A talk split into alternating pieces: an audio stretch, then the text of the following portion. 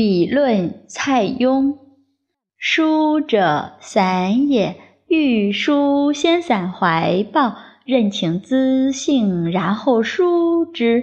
若迫于世，虽中山兔毫，不能加也。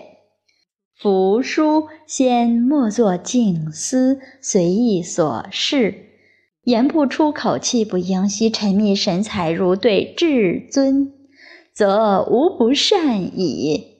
唯书之体，须入其形，若坐若行，若飞若动，若往若来，若卧若起，若愁若喜，若重拾木叶，若利剑长歌，若强弓硬矢，若水火，若云雾，若日月，纵横有可象者，方得谓之书矣。